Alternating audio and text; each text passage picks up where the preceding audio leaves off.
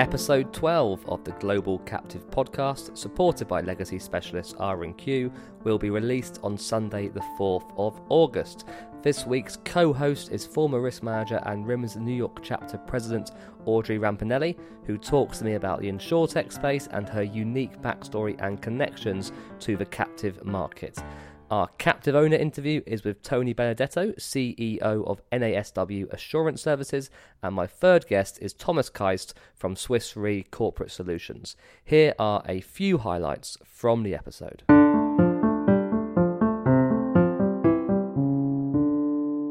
There are so many terrific solutions that are being created now that I wish that I had when I was in the corporate risk management uh, position because you know you go through life and you have all of these different issues and you've got pain points that you try to find terrific solutions for.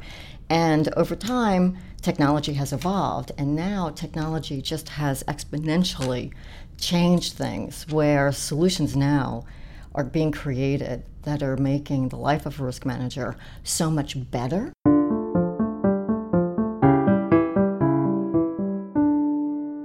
So we had determined that this product actually was flagship to the association. And our surveys had showed that a lot of people joined the association to get access to the association's insurance. So part of the strategy was to integrate down and control those products to bring more value, which then would bring more value to the membership. Uh, so that was part of the rationale. Do You have to look at uh, the business models uh, captives have.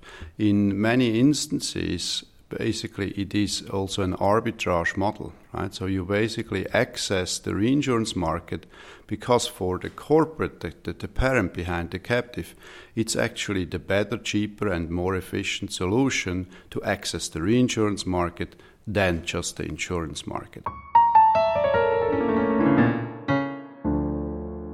You can subscribe for free to the Global Captive Podcast on the Apple Podcast app iTunes, Spotify, or any other podcast platform of your choice. Just search for Global Captive Podcast.